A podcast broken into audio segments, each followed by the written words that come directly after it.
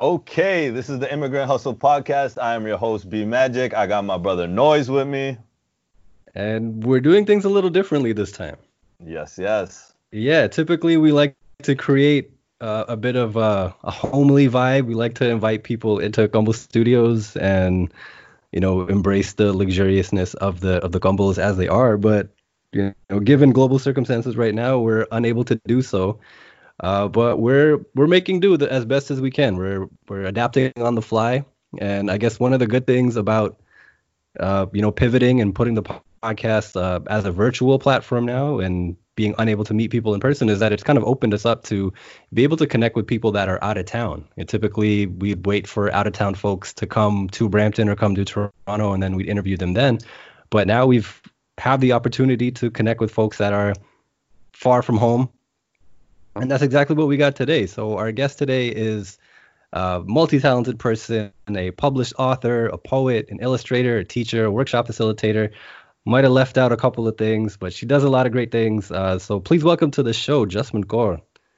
Hi guys. Yeah, no, we we wanted to have you on for a while. I know even last year when you were in town, like we we tried to to make it happen, but the scheduling just didn't work. But yeah, I guess you know now we now is a, a, just as good as any as an opportunity to make it happen. So thanks for agreeing to to come on the show and making the time. Yes. Okay cool. So we're just gonna jump right into it. So you are on the west coast. You are in bc uh, can you talk a little bit about as far as how your family first got to B- the bc area and where they migrated from?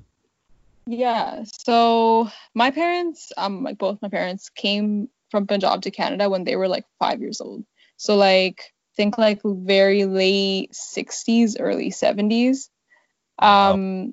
so they have been here for a while. I know that my my Babaji came first. Um, he did like labor jobs. I think he was like working um maybe in like a lumber type position. Um, but it was like just like really tough, grueling like labor work. And then um, he was able to like eventually sponsor um, my baby and um, my Thaya to come over. And I think my dad was born at the time, so like he came over and he was like five years old. Um, and then from there, they they were always in Abbotsford. And then my mom and her family came over around the same time, but they were in Surrey and Langley. So Surrey, I, at the time, it was not a very like Punjabi place. Mm-hmm. Um, maybe like a little bit better than Abbotsford, but like my my mom went to school with like just white people. Um, so that was like if you if you come to Surrey now, um, it feels like a space where like you as a Punjabi are welcome. I think at that time it definitely was not. My mom went to school in Surrey and she was talking about how like the racism was there but it was way worse when she moved like just out of Surrey to Langley, which is like just like a very like white area just outside of the city.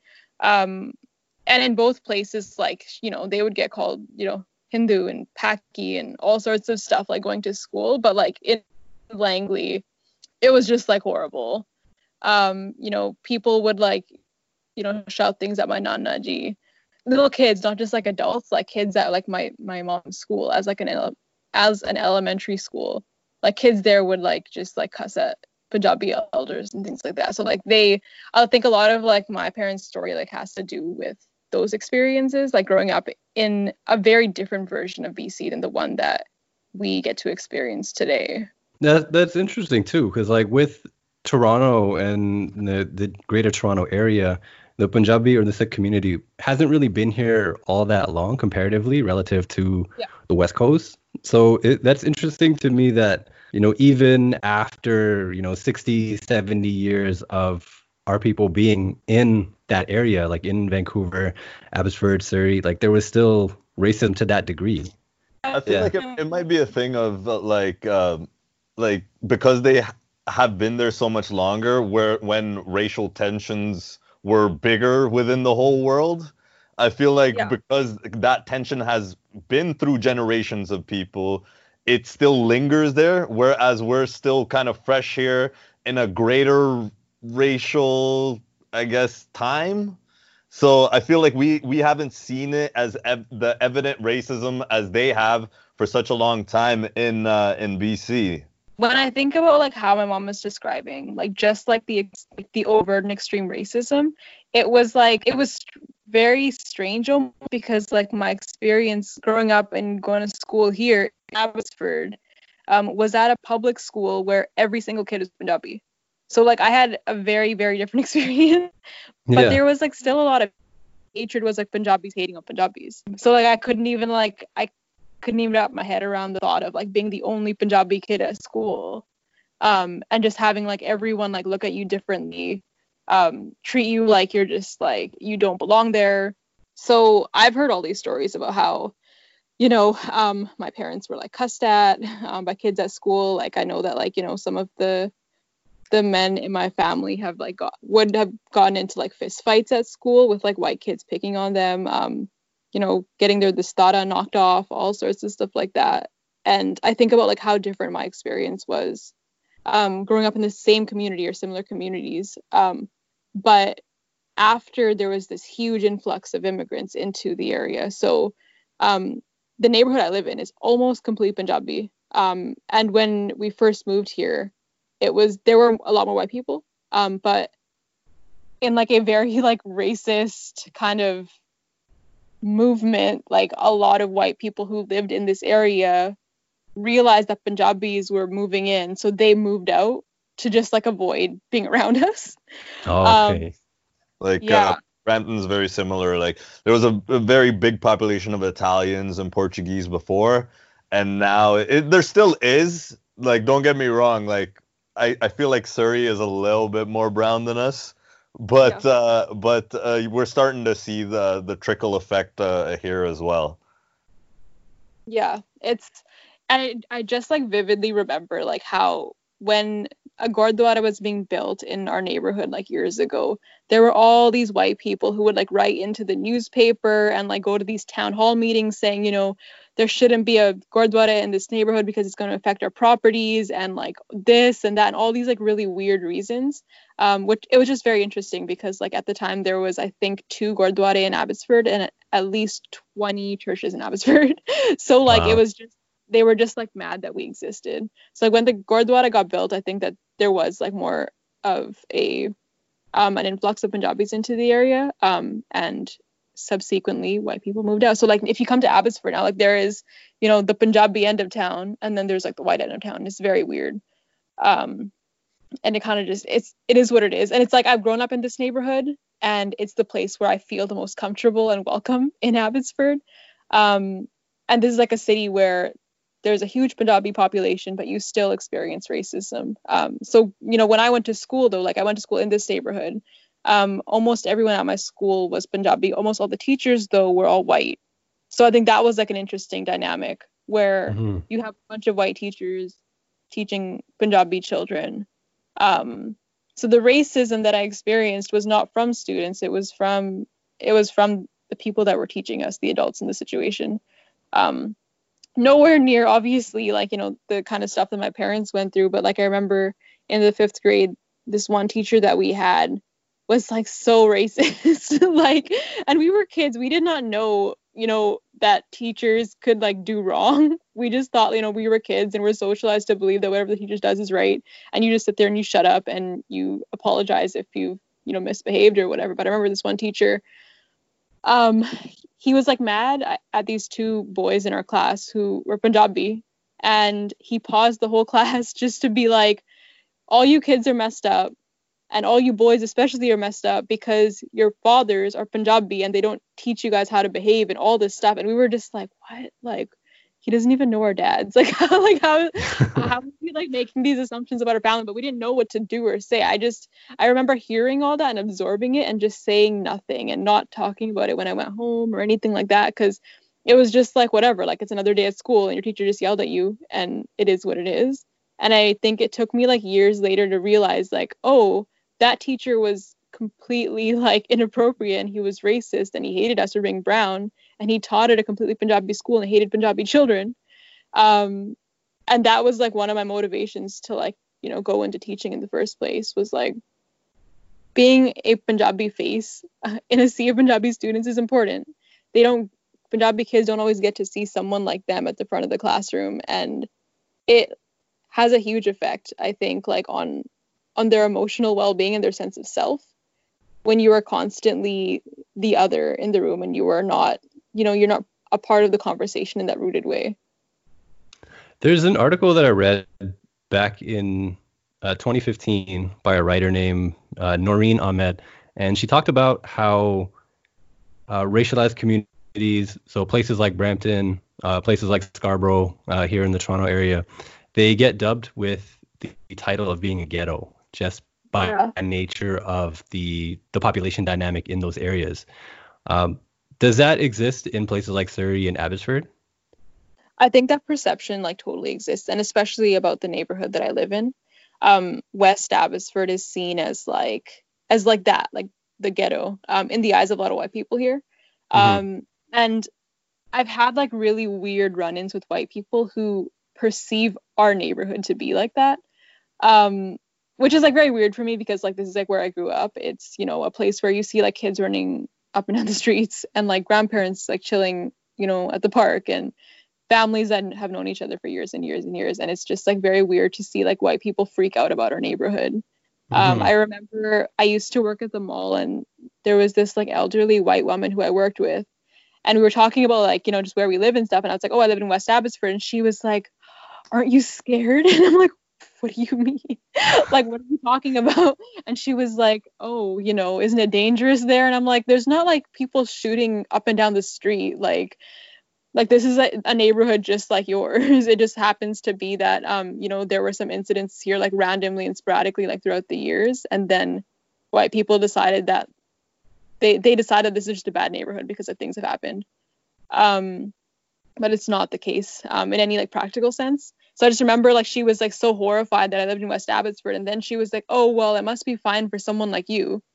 Mm-hmm. And then I was like, I to this day like I don't understand what she meant by that. Like was was she trying to say like, "Oh, you're Punjabi, you blend and you'll be fine. Like no one's gonna rob you." like I don't it. Um, this is the part of the city that is for those people. Um, and we are just like we are just them like in our own cordoned off area and it it's just weird it's like it's a very strange dynamic. Like again, this is a city where there is a huge Nagar and there's you know Punjabis everywhere. But when I would go to the mall, I would still get like glared at and stared down, and people would look at me like they've never seen like a dastar before in their life. Every single time, I would. It was just the strangest thing. And like you know the like last month, I went to a coffee shop um, in Abbotsford. I walk in and there i swear to god like three tables of white people just like stopped their conversations to look at me and then watch me sit down. And once i was sitting down they went back to conversations. But it was just like like an anomaly. And just walked in and they'd never seen anything like it before. It's just it's a weird place. And you have to kind of like be here to like just experience the strangeness of it. Mm, we've heard a little bit about how how BC was for your parents and for you growing up. How was the household? Like how what are your first memories of growing up in your household with your family like? Um so I have always grown up with um my baba and bibi at home and then um when I was super little like our cousins lived with, lived with us. Um and I think um before, yeah so I would have been like 3 years old when I moved out um because she got married. So it was like always my grandparents, um, my cousins, my parents, um, and then my younger brother. And then my sister was like born like way later. Um, so it was like us at home. Okay, so what's coming to mind now is like this Punjabi corner store, like right by our old house um, on the other end of town. And I just like vividly remember um, going to this corner store um, and just like the sense of like connection that we felt like with the family there. Um, I remember the basement of our old house. I remember like being with all my cousins and having just that like that joy of like being around like a bunch of kids all the time. Um, which I think is like a very like Punjabi thing, like to get yeah, to go up I was, around like I was just cousins, thinking like, about definitely. Yeah, yeah, I'm just thinking about the same thing, like same way I grew up. So it was like me and my sister, and my uncle lived literally the next block over. So I, I would see my two cousins regularly, and then like we had other cousins that lived not too far away so we were always around cousins like from a young age. Yeah even yeah. for me even for me it was like uh because well obviously I was born and raised in Norway so there we never we never had no immediate family but we had family friends. And and there was a uh, like a certain set of fa- uh, certain set of families who who kind of raised all of us to be, treat each other like cousins even though none of us were blood relatives and it was the same thing. It was like you know on the weekends uh, we'd we'd all lay out good day in the basement and all the kids would play together. And it, it's a it, it's great coming up in like a community vibe and just knowing that you have people that that are like you right? And and and that was very important especially for me uh, where where, where it wasn't like it wasn't like you could just walk outside and see somebody that looks like you every day right? So a sense of community at a young age is very can be very important to a person. I feel that. And i think like when you say that because you guys didn't have a bunch of cousins around you like you kind of built that family like i think that's such a like punjabi thing. Like we we like thrive as like people in community with one another. Um and i think like i've heard that from so many people like that grew up in that way where you just try to find like your found family um and to to feel that sense of the connection with others because um it's such a strange thing to be like just you know planted in a new world essentially um and try to like you know thrive in isolation like it, it just it doesn't necessarily it doesn't necessarily work um, so I think that's like so beautiful. And that also makes me think of like how like things have obviously changed a lot now. So I don't know if you guys experienced this in Brampton, but like I think in Abbotsford and Surrey now it's like there are so many Punjabis everywhere that no one really gets excited when they see another Punjabi person or no one like really yeah. acknowledges one another on the streets. And then I found it so interesting when I went to somewhere like Ireland where the Punjabi population is like so tiny and tight knit where like people were so nice. Like I just needed a ride somewhere and someone's like, "Hey, like don't even like worry about it. Like I'm going to drive you there." And it was just like, "Wow, like y'all like really like come through for each other um because like you are all that you have." Um whereas like I feel like it's that sense of like community is a little different here now. It's like there in pockets, but like I think we almost like we almost take for granted the fact that there is like a familiar face always around us. Yeah, like uh, uh, like I've even shared this on uh, on on this podcast before. Like I, I had this moment when I first moved to Canada to Brampton, where I I, uh, I used to go for walks with my parents through the park, and I used to say "Sat to any baba that used to walk past me, because that was the, in Norway you'd rarely see a baba, so you know you would take time to talk to everybody, right? So when we did that, I did that here. The Baba literally looked at me like I was like an alien. He's like, "Why is this little kid saying "Sat Sri Akal" to me?" Right? And yeah, like eventually, like he said hi and stuff like that. But I was just like, even my parents laughed at it afterwards, and they're just like, you, you know. But like now that I'm older, I understood the circumstances. It's it's the larger the community becomes, the more the less tight knit you can become because yeah. you don't you're not you don't depend on each other as much because you are not such a minority anymore. Yeah, that's exactly it. Yeah, there's a conversation we had in season two when we had uh, Loveline on the show, and she was saying, you know, as our communities grow and become more rooted in a certain place, like we, to some extent, we lose that sense of community and we lose that sense of, you know, wanting to connect with others. And in a sense, it almost becomes like you were talking about a little bit earlier, where it almost can become a little bit of self hatred. And we yeah. see that a lot with like international students, for example, where people that have been in a certain neighborhood longer will look back at the people that are new there and say like oh look what they're doing look at their behavior look at their clothing like we start to pick apart the way that we were just a few decades ago but now we kind of feel mm-hmm. like because we've been here a little bit longer like we've somehow advance past that. Like that's not us anymore.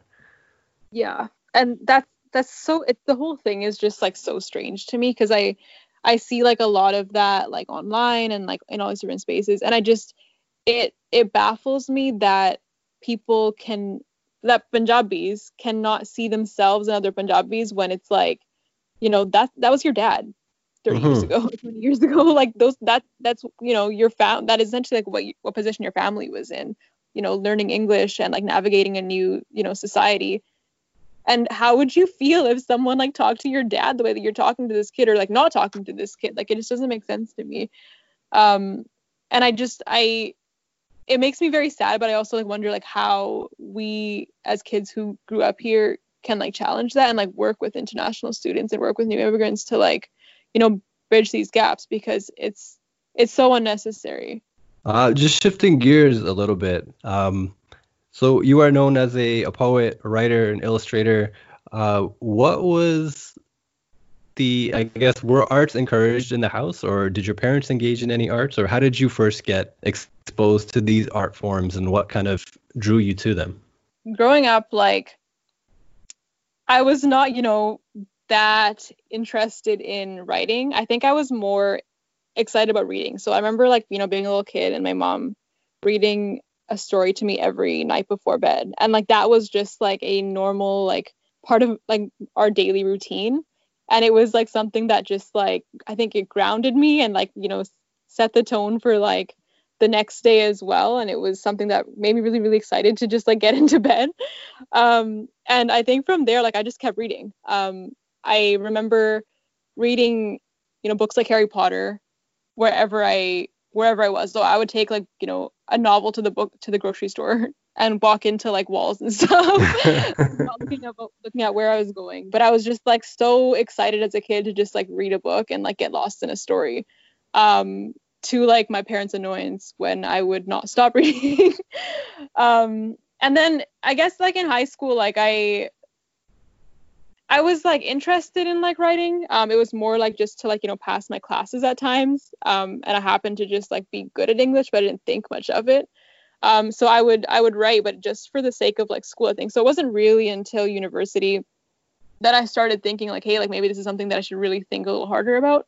Um, I remember like when I first got into university, um, my friend and I were just discovering spoken word, so we would like go on YouTube and just like find um, spoken word poets and like you know send each other the videos and just like be in awe of like this new art form that we'd found. And I remember at the exact same time, I was also like getting very like interested in like Sikh activism.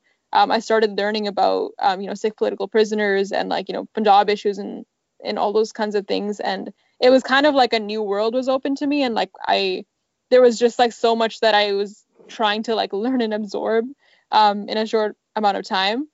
Um, I think it was like second year of university where I realized that like I wanted to actually like put some of like you know these reflections into action and like host um, an open mic style event or um, or something along those lines to bring people together and talk about the issues that like we we were starting to like learn about. So we wanted to host an event related to Sikh political prisoners, um, but do so like through the lens of art. So spoken word, um, music, um, visual art, all sorts of stuff. We just wanted to like pull it all together and and bring it to life. But like bear in mind that like we were kids, like like we had never like hosted anything before. We didn't know how to like you know book a venue or like set up mics. We didn't know what we were doing.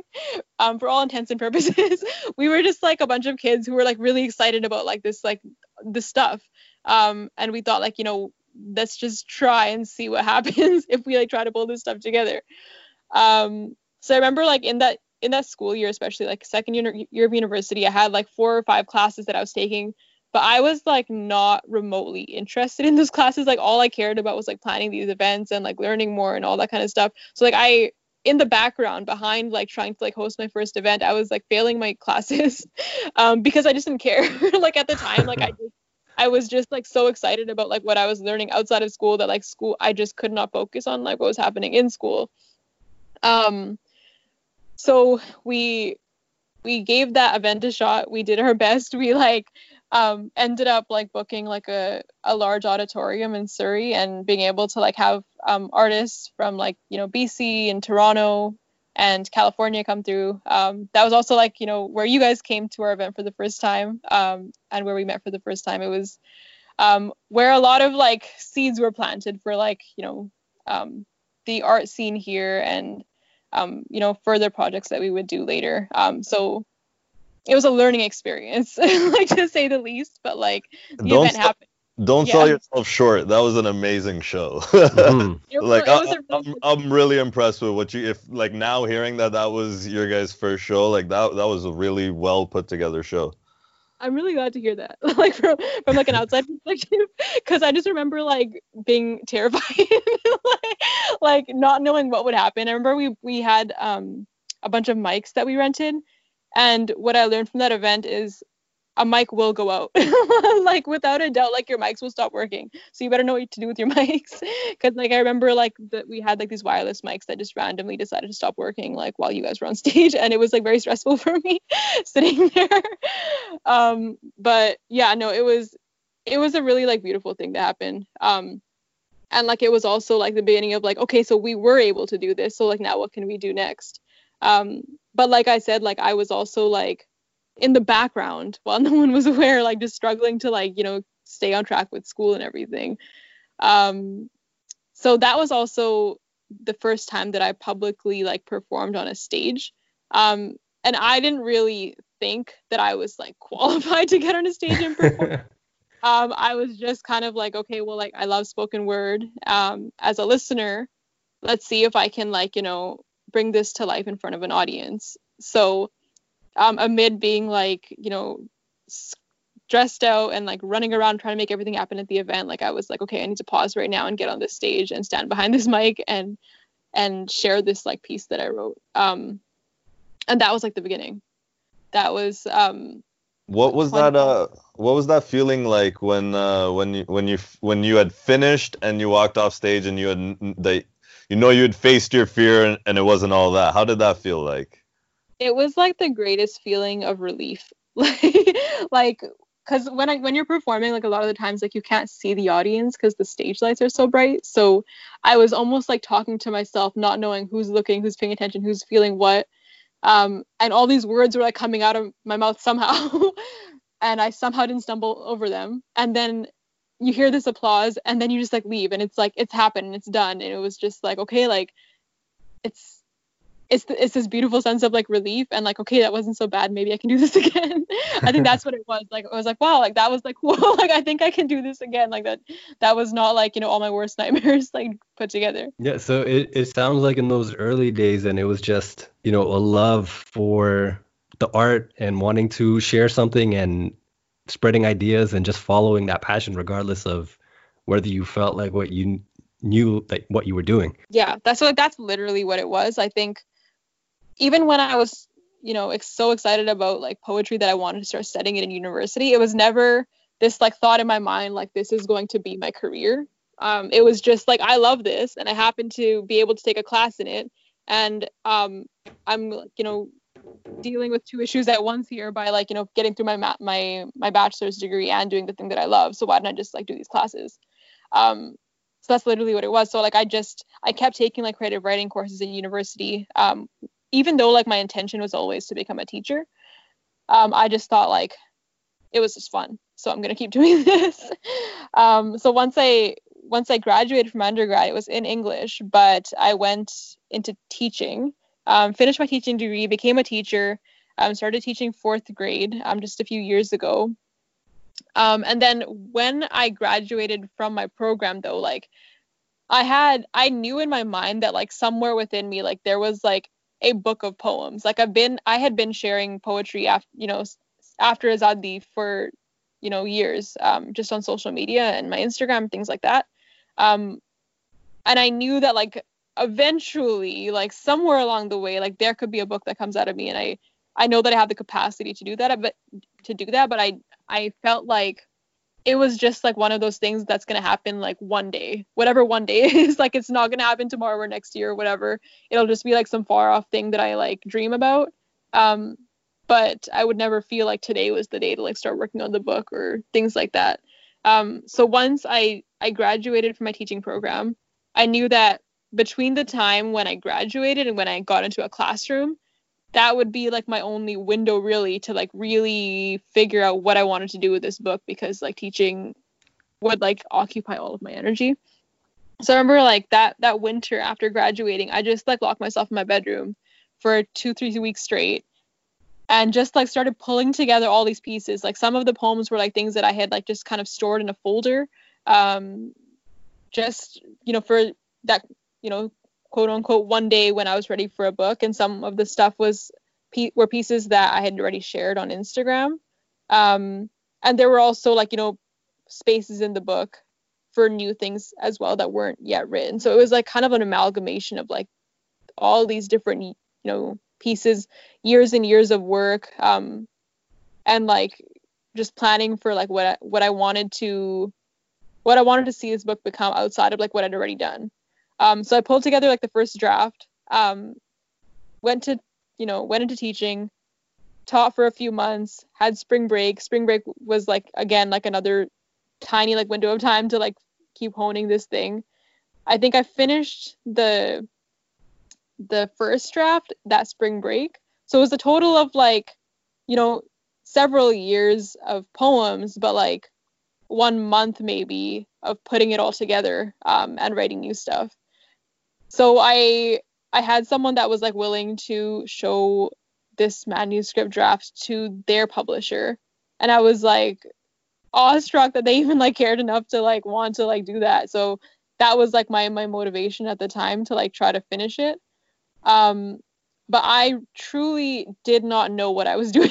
like, like I didn't know like anything about the publishing industry. I didn't know like what an agent was. I didn't know like, you know, how like you know how an auction works when you when you send your manuscript off to a bunch of editors. Like I didn't know anything. Like I was really like just like bright-eyed and bushy-tailed entering this industry. Like let's just see what happens. Um, so around the like it was very like cool that like around the time when I had just finished that first draft, um, a literary agent followed me on Instagram, and I remember noticing that like, oh, that's interesting. Um, I don't know what to do with this, you know, knowledge that they're following me, but like that's cool. Um, and at the same time, on the other end, like my my manuscript was now sitting in front of an editor um, who was interested in it. Um, and I remember being told like, okay, like you need to think about an agent you need to um, maybe step back from just like trying to negotiate this thing on on your own and see if you can have someone represent you so i paused and i thought okay there's this lady followed me on instagram. Um, maybe i should just message her. Like i i was just like email her? Like dm her? Like she followed me first. Like i don't know what to do. So i I still cannot believe that I did this, but like I I DM this literary agent, which is like not how you're supposed to do things. Like you're supposed to like you know do a very like formal official query email um, with like your proposal formatted perfectly to like their specifications and all this stuff. But like I freaking DM'd her, um, and I was just like, hey, like I I um I know that you're not representing poetry um, but I was wondering if there's anyone at your agency that you think would be interested in representing me. And like I got so lucky. Like she was like, hey, like, um, you know, I I do represent poetry, and my web my website is just not updated. Um, feel free to send me an email and like let's go from there. Um, so literally the next day after that, she she and I talked on the phone. Um, and she was interested in my manuscript. So within like a week of that like phone call, like we had signed a contract together. And again, like looking back at that now, it's like I I didn't even like um, question anything. like I was just like, cool, like she she wants to work with me. It's amazing. Um, and I got like really really lucky because like she's an amazing agent that um, represents a lot of really cool poets. Um, and she's really good like in this specific genre in this field. Um, but it could have gone very differently like because i was just like so excited about things um but again it's like a huge like learning curve and and that's why like when i see like anyone else getting into this industry now i'm always like okay like i need to like tell you every single thing that i know um, because i had to figure out a lot of things on my own and i did not at all know or learn any of these things while i was you know doing creative writing in university like none of my teachers or professors taught me any of this kind of stuff like the business side of of this industry. So um, I'm always like, I need to just like pass on this knowledge however I can. It it's still we were literally having this conversation uh, right before you joined us on the call. But um, so Magic's mom is actually a poet. So oh, she yeah yeah she writes poems in Punjabi and it's something that she's done for many many years and he's encouraging her to write a book but it's just kind of one of those things where she's putting it off and saying one day I'll get to it, one day I'll get to it. Um, so I guess what what advice would you give to anybody listening who kind of has that you know that one day mindset about a book that they want to do or any project that they want to begin. Um, I guess what what insight can you provide to them? So like I'm the kind of person where like I said, like I was just waiting for this magical day to come along where like all the pieces like fit, where it just like felt right. Um, and that's definitely not how things worked out. Um, I had to just like be like, okay, like this is happening right now. like I feel like if I didn't like lock myself in that room that winter, there would not have been a manuscript, and I could have like dreamed about it forever, and I would have still been dreaming today. Um, but I went ahead and did it. And the thing is, like in my mind, I was like, I'm not ready. I want to like hone my skills to like a certain degree. Like I want to be at a certain level of like craft. Um, and those skills did take time to develop, but I had to do the work to develop them um like it didn't it wouldn't have just happened without me sitting down and being like okay this book has to happen so i better start working on my skills. Um after i wrote that first poetry book i i had a second project which is still to be released um and that was the first novel um in like a more traditional format that i've ever written. Um and that was another thing where i was like okay i'll write a novel but like one day. And i had to just sit there and be like okay this novel is happening right now. Um if you don't do it, then there's going to be problems. So you're writing a novel. And I was like, um, very, very, very scared the whole time, but I was like doing it. And that's the thing. Like, I just needed to be like, I'm terrified right now. I don't know if I can do it, but I'm going to keep doing it anyways. Um, and that's how, like, that, you know, that idea of one day became like that day. Um, mm-hmm. I just had to like sit there and be like, okay, I'm terrified, but we're still gonna do it. It's not gonna. I, I'm not going to one day feel in my mind, body, and soul that I am a amazing author or I'm an amazing prose writer. It's not going to work like that. Um, this opportunity sitting in my hands right now is not going to be here tomorrow. So you better learn.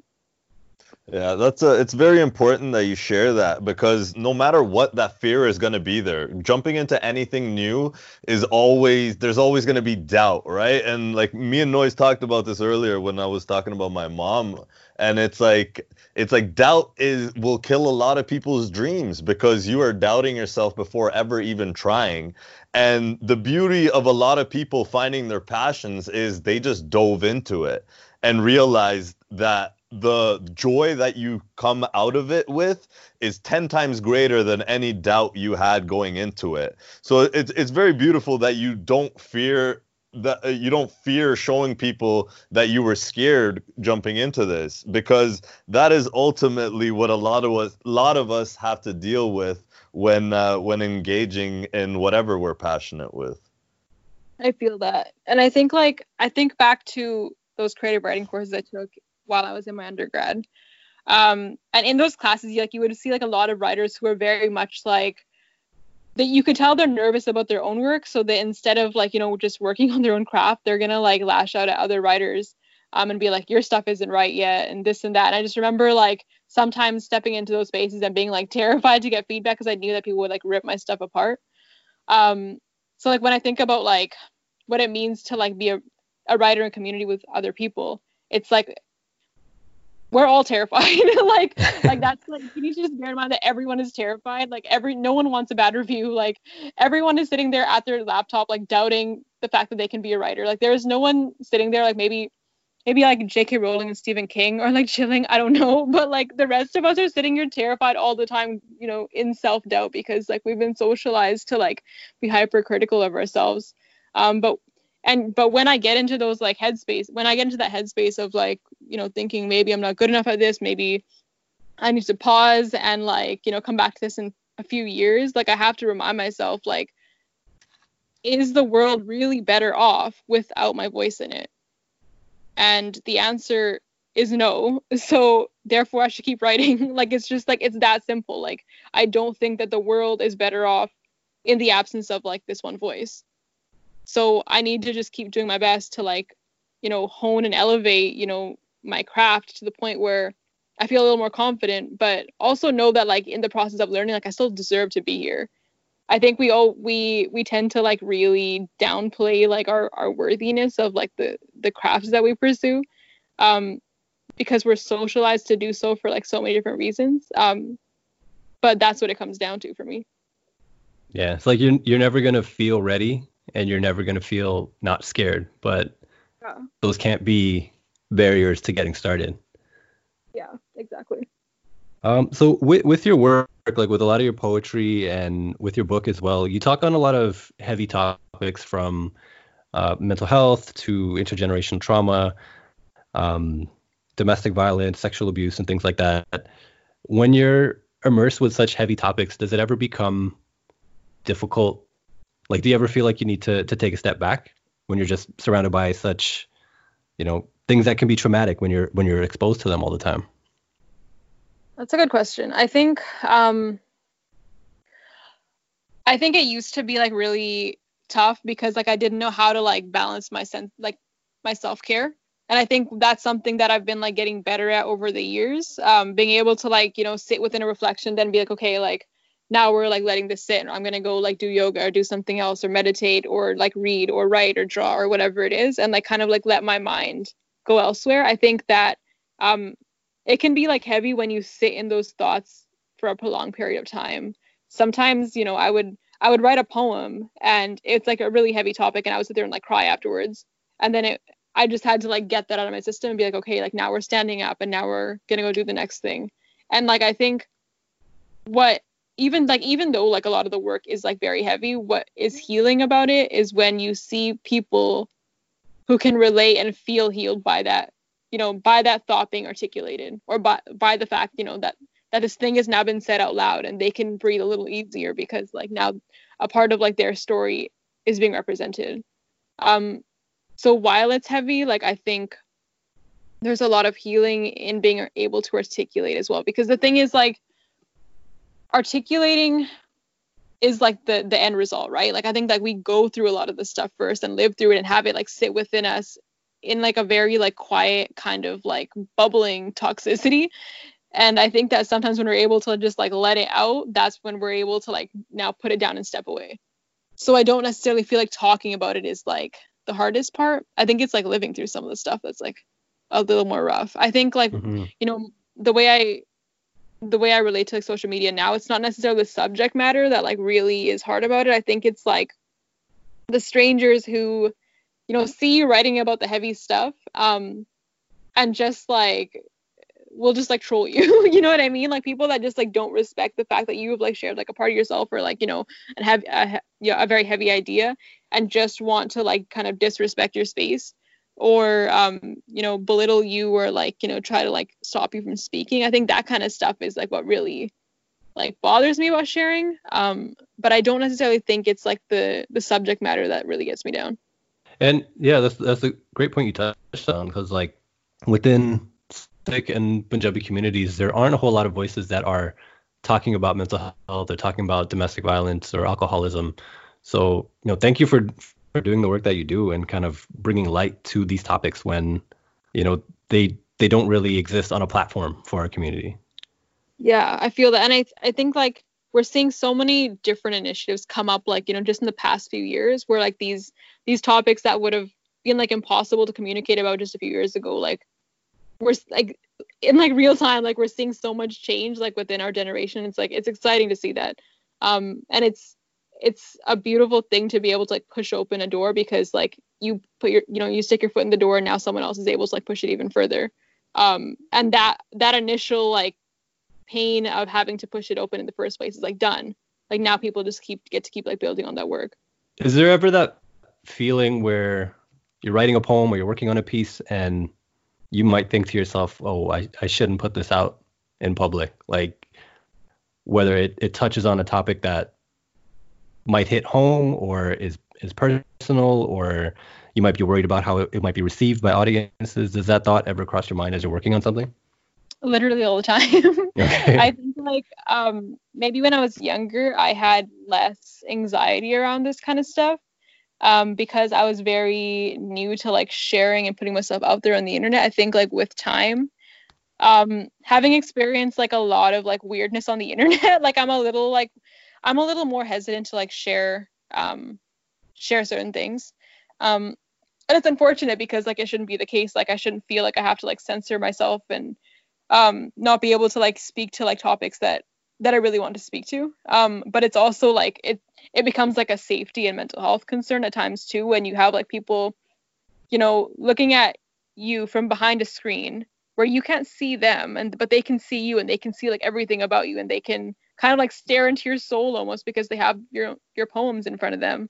Um and like i said before just like disrespecting your space and like the fact that you want to share and kind of um you know treating you as an instagram account rather than a person. Like i've experienced a lot of that in the past few years where people will just like see me as my instagram handle and not like the person sitting behind the screen um and feel like they can you know make all sorts of like judgment calls and comments and um, assumptions based on what they see in an Instagram account. But it's like it's weird because people don't get that like our Instagram accounts or our social media presence is like one tenth of like who we are as people. like we are like mm-hmm. human beings outside of all this stuff. Um, and we're not just like, you know, um, figureheads for like an account. Um, so I've had to like work really hard to like create a healthier space for myself because there's definitely been times where like I was just like why am I sharing why am I like pouring my heart out through my work um when there are people who are just like devaluing what I'm doing to like this degree um and making it so hard for me to like exist um in these spaces? So I've like I I've definitely gone through like thought processes of like is it worth it to like share all this? Or is it worth it to speak to these topics? Um should I just like not be here um but in the end like i've i've always decided to like stay because um regardless of the fact that like there are, are these trolls that are like pissed off about like you know some of the stuff that i speak to um there are so many like young women especially who have like reached out to me you know telling me like just connections that they felt with like pieces that i've written um that have just like surprised and awed me in like the most amazing ways. Like I remember this one woman telling me how she read one of my poems, um, which I posted and didn't think much of. I just kind of put it out there on the internet and, and let it be. I didn't look back at that poem even like twice um, for a while. Um, but she told me that she, you know, she read that poem one day and it was the courage that she needed to like leave her abuser. And she left her abuser the same day she read that poem. Wow. And it's just like stuff like that where I'm like, okay, like this is why I'm here. Um, as as hard as it is when you have like these like random strangers like tearing apart your existence, like they're there is so much beauty in being able to like share this work.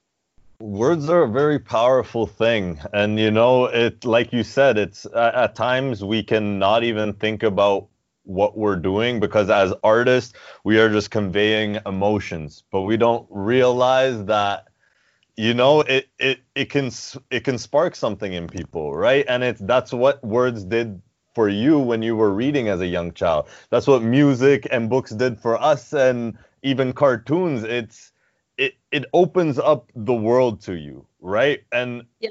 and and and us as as artists um we we have a sense of responsibility that that we have to put out we have to put out our truth, right? Because ultimately, we don't understand how much value is within our own truth until we put it out there. And like you said, is until you see um, how other people benefit through it, we don't really realize how powerful it is, right? But with our music, there's there's those stories that kind of stay with you and that pushes you through all the things that we do struggle with as artists like the comments and the people who can just brush over things that you spend your whole lifetime working mm-hmm. towards.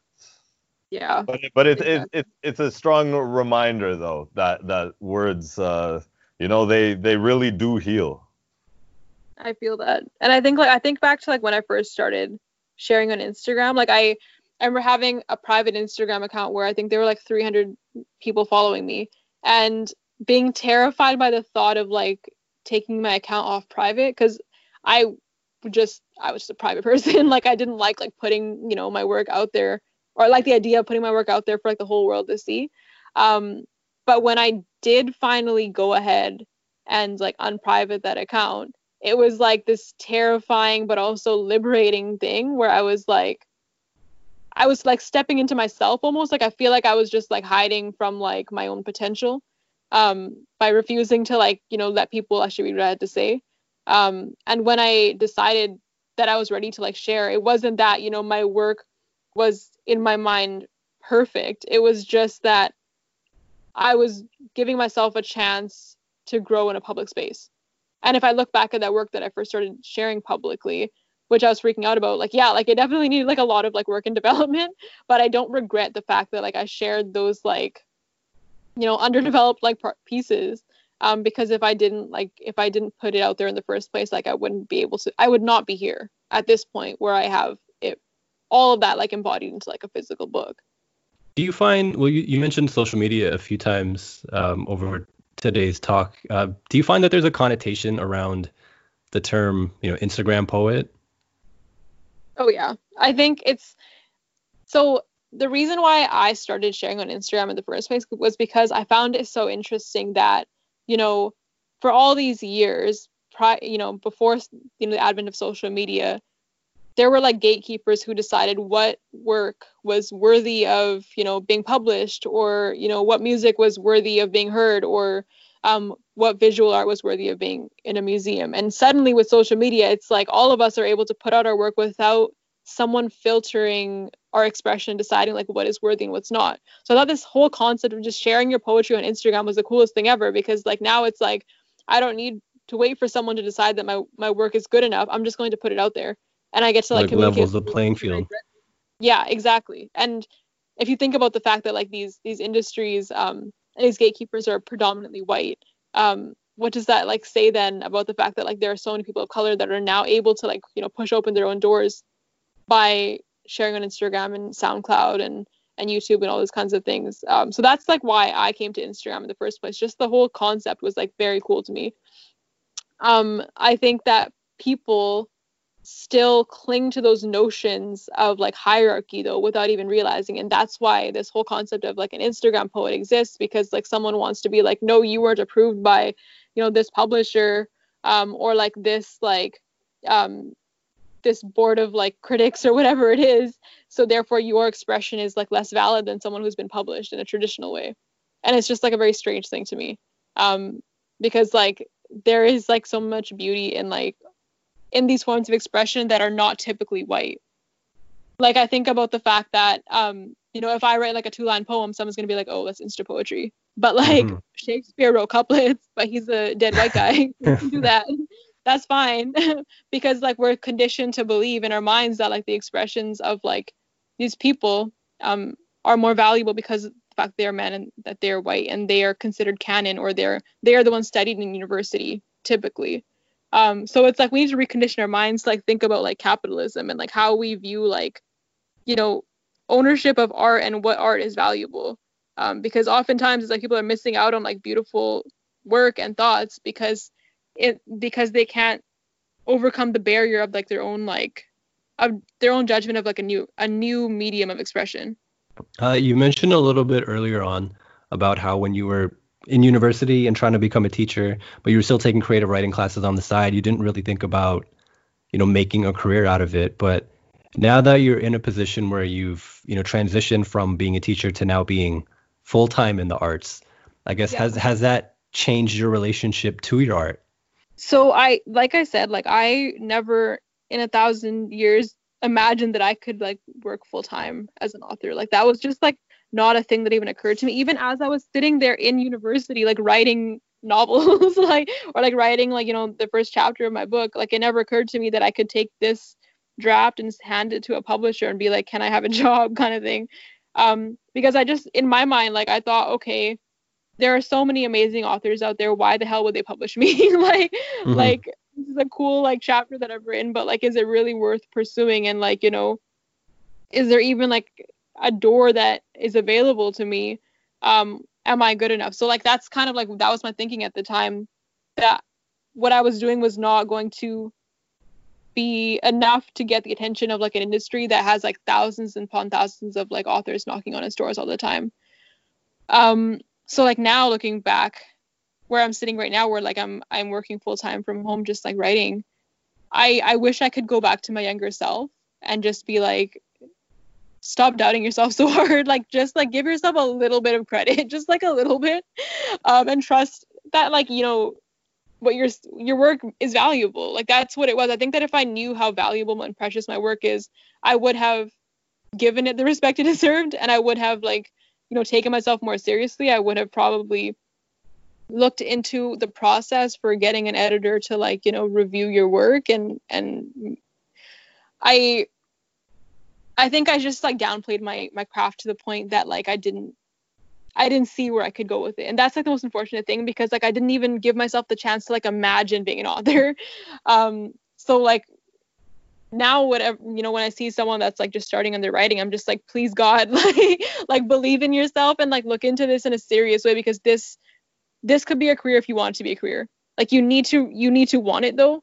Um and you need to be able to to know you need to know that you're gonna have to put in the work. You're going to have to be able to like hone your skills. You're going to be you're going to have to sit there for hours upon hours developing your writing. But if you want it it is possible. I'm sitting here as like living evidence of it that's dope no that's very very well put um, so i think i think we are getting close to the end here um, so we what we like to do with, with our show is with every show we like to cap it off by having everybody on the on the call list one thing that they're grateful for. Uh, it could be a person, it could be an item, a possession. You could know the person, you might not know the person personally, but just any energy, I guess, that you want to honor and express gratitude for. Um, I'm like extremely grateful for my sister. Um, we're like in this very strange point in time where we're all like locked in our houses. um, and often like, you know, as we're like sitting here at home, like our our mode of communication with like community is like our phones and social media and all that. But I think social media can also be like very overwhelming. um, as I described earlier, like it can just be like overwhelming when like you're just like scrolling through Twitter all day long and just like seeing a lot of people's negativity. So, but mm-hmm. I'm great. I'm just grateful for my sister to be able to like de- disconnect from like the world, um, and just like spend time with her. And before the whole quarantine began, like I wasn't really, I was like all over the place with work, so I wasn't really able to spend as much time with my family. So I'm just grateful for like this time that I have to be able to like reconnect. Noyz, what do you got? Um, I guess just along those lines, um, I think when when the lockdown first happened, and one thing that I saw a lot on Twitter was people saying things like, oh man, I gotta be in the same house as like my husband or my wife all day long. Like, how am I supposed to do this? And I'm just like, do you not like the person you're with? Like, I don't get it, right? But like now that I've been home for like a month, um, you know, with my wife, it's been pretty awesome. So I'm grateful to have her. And similar to what you're saying with your sister, like we've been able to uh, connect in different ways. Like we make it a point to be more physically active, to to go for walks or to exercise more, or to like try new recipes together, things like that. So it's been it's been a really cool time to just connect um, and take a break from just like the the day to day hustle and bustle that you get stuck in, and yeah, just like you know cultivate that relationship in in a different way. So it's been it's been good.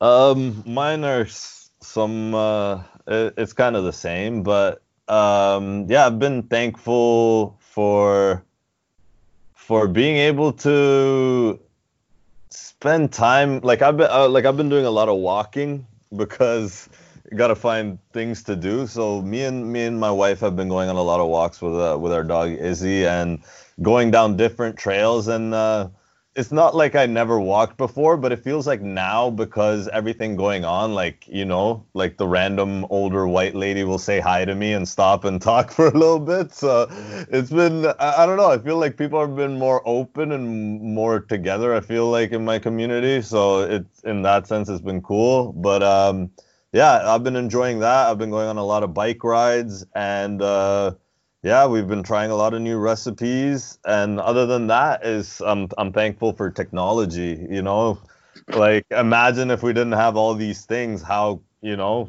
how how crazy it would feel. Like you know, ha- having the means of a laptop to do your work on and do all the creative things you want to do, and keep in touch with your loved ones. And I've had to be, keep Skype conversations with my parents because I haven't seen them in about three four months. So you know it's uh it's it's great that I do get to see them and talk to them, but I'm I'm definitely also missing them at this time. Uh, okay, just before we wrap up, uh, Jusmun, is there any last comments or anything else that you'd like to say before we finish? Um, when when can we uh, anticipate your novel? Like, uh, maybe next year, the year after? Yeah, so um, we are crossing our fingers um, and hoping next year, early sometime after January. That's so vague, but, like it's okay. Early, Trust me, I'm the worst with giving out dates for music. So don't stick to a permanent date. Just say around a certain time, and that way you can't disappoint any fans. So yeah, so um, it'll be early 2021. Um, okay. but the manuscript is done, and it's just got to be like bound and put into like a book. So I'm so excited. Uh, so yeah, just to wrap up, just wanted to say uh, thanks, Jusmun, for jumping on the call with us. I appreciate the insights and the experiences that you shared and best of luck with the new book. Um, I know you you told me a little bit about it last time you were here, and I've been waiting for that since the the poetry collection dropped. So yeah, looking forward to that. Thanks, guys. I'm so excited for like it to be out in the world. So that'll be another conversation you have to have once it's out there. Yes, for yeah, sure. definitely would love to have you back. Yes, thank you for talking to us. And that has been another episode of Immigrant Hustle Podcast. Okay.